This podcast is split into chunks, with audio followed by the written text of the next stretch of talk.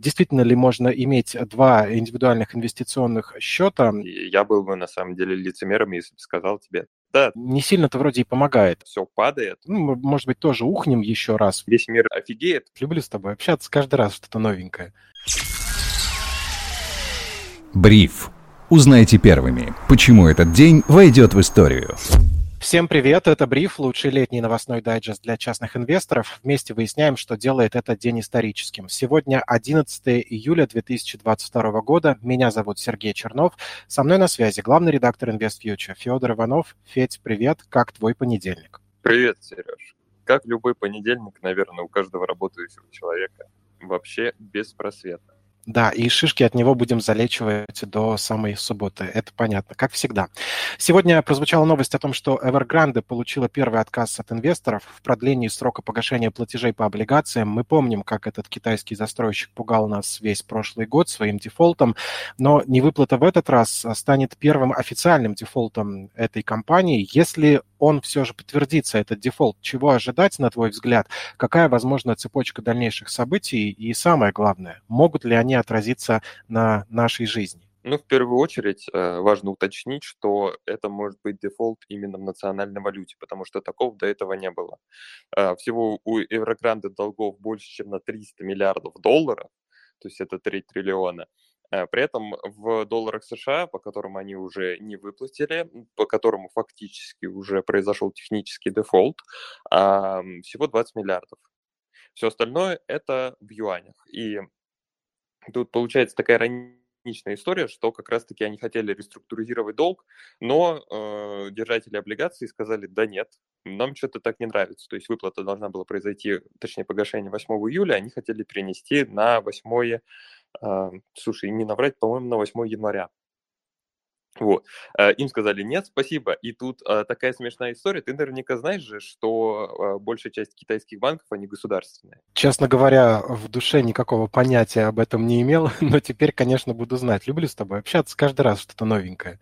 Ну да, это, знаешь, э, зачастую такие люди не сильно следующие говорили о том, что вот, у Китая, между прочим, самые крупные банки в мире, значит, они самые крутые. Но там э, просто ирония в том, что самые крупные банки – это государственные. Ты знаешь, когда государство приходит, ты так, ну, смотрите, нам нужно выдать огромный кредит туда, огромный кредит туда, огромный кредит сюда. И эти банки, естественно, у них такое огромное количество активов, они могут, э, ну, они там э, рука об руку ходят с э, Народным банком Китая, и это не показатель. Но вся ирония в том, что один из, точнее не один из основных, а самый крупный кредитор э, Evergrande это такой очень популярный банк, э, который славится тем, что он как раз-таки является частным. И это не тот банк, к которому может прийти правительство, хотя, кажется, в Китае ко всем может прийти правительство, но это частный банк и к нему э, придут как бы, когда придет Evergrande, и она уже пришла, и скажет, ну, давайте перенесем. Компания скажет, нет, мне-то это зачем, мне это невыгодно. А, Мишенко называется вот этот банк. И, ну, иронично так получилось, да, что, как правило, кредитуют все государственные mm-hmm. банки, с которыми не возникает никаких проблем. А тут основной кредитор – это частный банк, которому нужно, чтобы ему вернули деньги. И э, Evergrande в целом, естественно, очень важная э, компания для китайской экономики потому что это один из крупнейших застройщиков, у которого огромное количество проектов, там миллионы людей, которые ждут все еще свое жилье. Эти проекты приостановлены, естественно. А, важно понимать, зачем вообще так случилось. Китай показывает огромные темпы роста экономики. Он обязан продолжать их показывать.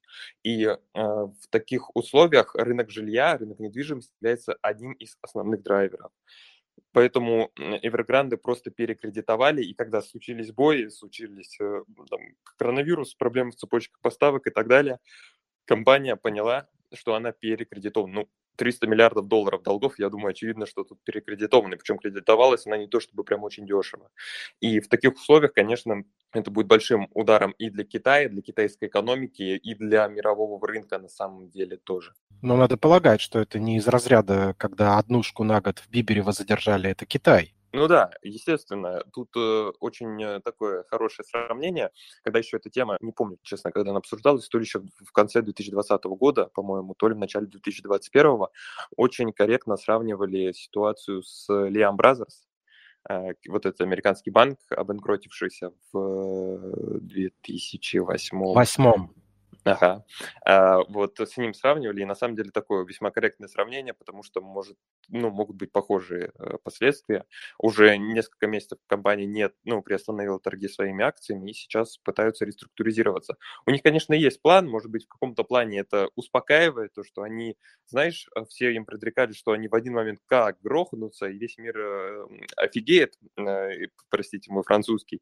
Но э, сейчас, ну, так знаешь, ощущение складывается, что они так потихоньку сначала на одно колено встали, потом на другое, потом ручку поставили, так медленно-медленно заваливаются. Может быть, лучше, чтобы завалились в прошлом году с точки зрения великого кормчего, потому что если они сейчас грохнутся окончательно, чего не допускали, видимо, в преддверии перевыборов Си Цзиньпиня на новое председательство в Коммунистической партии Китая, то э, его могут и не переизбрать. А грохнулись бы год назад, э, может быть, уже бы все забыли, и Си бы ничего не мешало продолжить свою политическую карьеру. Но это так, риторический вопрос, можешь не комментировать. А я возьму и не буду.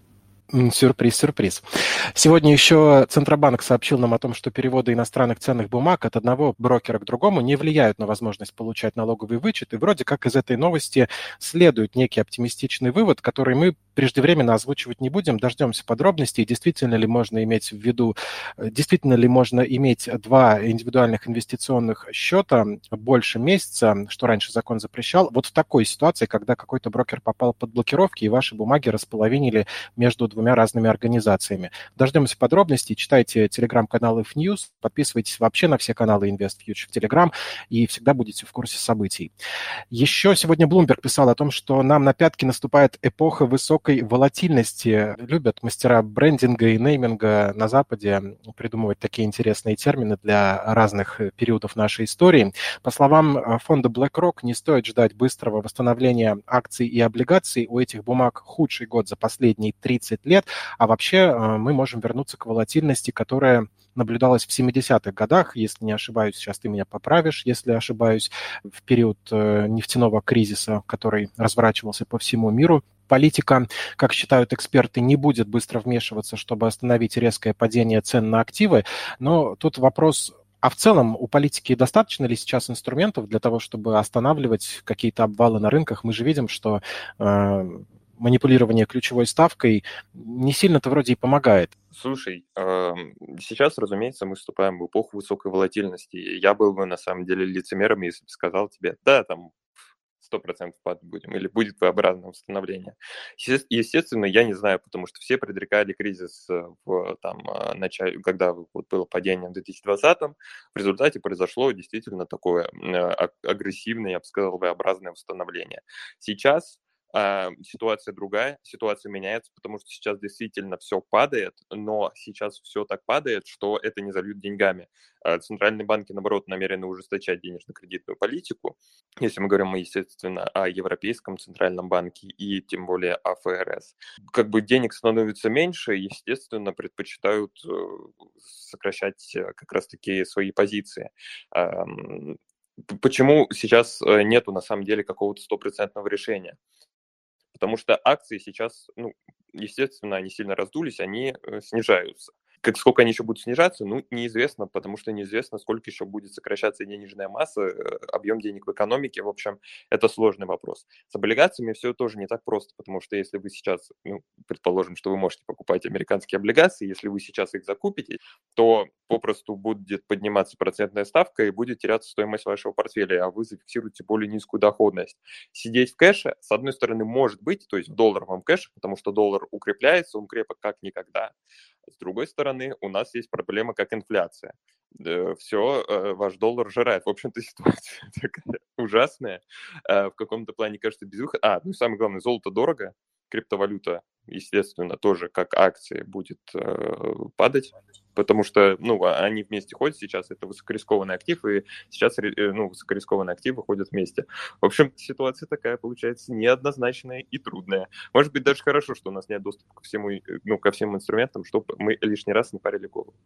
Это, конечно, шутка.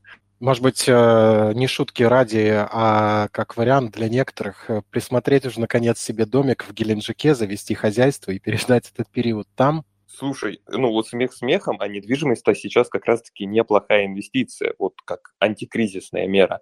Э, естественно, не со спекулятивной э, такой идеей, а с целью, наверное, сохранения капитала и, возможно, получения пассивного дохода. Так что я бы над домиком Геленджике не смеялся, его летом можно ого-го как сдавать. Хорошо, переубедил. Э, думаю, что сегодня засяду на Оциане и на других сайтах, посмотрю, какие варианты есть. Насчет того, что в кэш сидеть вроде действительно действительно неразумно. Странной выглядит новость о том, что индекс доллара достиг 20-летнего максимума, то есть э, индекс уже показывает, что инвесторы выбирают его в качестве защитной валюты, в качестве какого-то убежища во время кризиса. Я посмотрел, что было, кстати, 20 лет назад, и как раз э, увидел, что индекс NASDAQ к осени 2022 обвалился в третий раз после кризиса доткомов, после чего уже начался неуверенный, но поступательный рост рынка. И, видимо, тогда как раз индекс доллара тоже был на максимуме, подобный которому мы видим сейчас. Дает ли нам это надежду, можем ли мы здесь проводить такие исторические аналогии о том, что сейчас мы, ну, может быть, тоже ухнем еще раз вниз, как мы любим в августе, часто такое случалось, как минимум в нашей стране, но потом начнется белая полоса для инвесторов. Что ты обо всем этом думаешь? Ну, я думаю, я уже в предыдущем вопросе так по большей части скрыл ответ на этот. Я думаю, что сейчас мы находимся в других условиях, и что мы можем не увидеть вот этого стандартного V-образного восстановления. Это не значит, что сейчас не стоит покупать активы по дешевке, если у вас есть возможность это сделать без инфраструктурных рисков. Поясню, инфраструктурные риски – это если вы собираетесь купить через Санкт-Петербургскую биржу американские акции, вот этого лучше не делать, и я думаю, потому что это попросту опасно, ваши деньги могут заморозиться на неопределенный срок, э, и это может быть даже не самый плохой расклад. А если ну, этих инфраструктурных рисков нет, если есть возможность купить там какие-то фундаментально хорошие компании без всех этих рисков, да еще и по такой цене, как сейчас, э, не на всю котлету, но почему бы не начать покупать? Цены-то на многие компании действительно очень хорошие, просто нужно там не забывать про диверсификацию, э, посмотреть сектора, которые будут хорошо чувствовать себя в кризис, вроде, например, там consumer defensive э, или utilities, и, э, ну, utilities тоже нужно смотреть, чтобы они там не были связаны сейчас с энергоресурсами плотно, и, например, водоподача вполне себе. Ну, в общем, идеи-то есть, купить можно что, потихоньку в это все заходить, если это хорошая фундаментальная компания, то плевать, сколько лет пройдет. Э, она все равно будет хорошей компанией. Ну, естественно, нужно следить за тем, какие решения принимаются, как она развивается. Но в общих чертах время, чтобы заходить хорошее, но не в российский рынок. Российский рынок, в моем понимании, сейчас исключительно спекулятивный. И я не вижу никакого смысла вот на российском рынке сейчас поднимать все внизу, чтобы сидеть и ждать долгосрок. Ну, действительно, может быть, вырастет, может быть, какой-то там маленькой частью супер сильно рискнуть можно, но э, вы должны понимать, что вы не можете никак оценить перспективы этих компаний, вообще никак. То есть, ну, сейчас это сделать невозможно. Вы просто никогда не сможете учесть э, все риски, причем, ну, естественно, все риски никогда нельзя учесть, но тут не сможете учесть риски, э, которые, скорее всего, наступят. Насчет водоподачи интересная идея. Я в свое время рассматривал эмитентов, которые занимаются всем связанным с водой, доставкой, поставкой, при созданием систем фильтрации, потому что, учитывая даже сегодняшнюю новость о том, что появились прогнозы насчет населения Индии на следующий год, якобы оно впервые обгонит по количеству населения Китая, можно сделать вывод о том, что ну, вот вода точно всегда будет в дефиците. Другое дело, что чаще всего этим занимаются компании, расположенные за рубежом, а в них инвестировать, к сожалению, опасно. Но... Ну, я, Сереж, чуть-чуть добавлю по поводу вот этих водяных компаний, то есть, а, чтобы нас неправильно не поняли, идея не только в том, что действительно вода это супер важно, супер ценный ресурс и так далее, и там, э, господи, э, подскажи мне, как его зовут, э, очень популярный э, инвестор. Майкл это... Джексон? Да нет, который э, чуть ли не главный герой. Э, Уоррен Баффет? Всех, всех историй про кризис 2008 года, который на понижение сыграл. Вот прям вылетело из головы, не поверишь. Ну, пока он икает, а ты можешь... Бьюри, Майкл Бьюри, а, точно. Майкл Бьюри он тоже сейчас призывает, конечно, инвестировать в воду, но я немного говорю с другой идеей, то есть когда наступает кризисное время, а оно, скорее всего, наступит, если не в 2022, то в 2023 году, лучше всего посмотреть на пирамиду Маслоу и что у человека в первую очередь, какие потребности, и посмотреть компании, на компании, которые удовлетворяют эти потребности, потому что если вы сможете отказаться от новых айфонов, от новых макбуков, если вы сможете отказаться от какого-то программного обеспечения, а, вы сможете отказаться отказаться от нефти, если производства нет, ну это логично, то э, вы не сможете никогда отказаться от банальной воды в кране либо вы не сможете отказаться от отопления зимой. Это важно тоже понимать. Э, и вы не сможете отказаться от продуктов питания. Поэтому вот в кризисное время можно присматриваться к таким эмитентам. Да, есть о чем подумать. Э, кстати, опытные психологи, ни на кого не намекаю, знают, что Маслоу не рисовал никакой пирамиды. Это сделали его студенты в 70-х прошлого века, да еще и переиначили его концепцию. Но мы не будем их осуждать. Э, мы сосредоточимся на своей реальности. У нас пока полоса не белая, но и этот день закончился. Таким было 11 июля 2022 года. Слушайте бриф, читайте их News, лучшая телеграм-медиа для частных инвесторов. Сегодня со мной на связи был главный редактор Invest Future и любитель поэзии Федор Иванов. Федь, спасибо тебе. Ну и, разумеется, самый лучший психолог, как минимум в этом чате, а возможно и во всей России, Сергей Чернов. Очень приятно. Всем отличного настроения, берегите себя. Пока.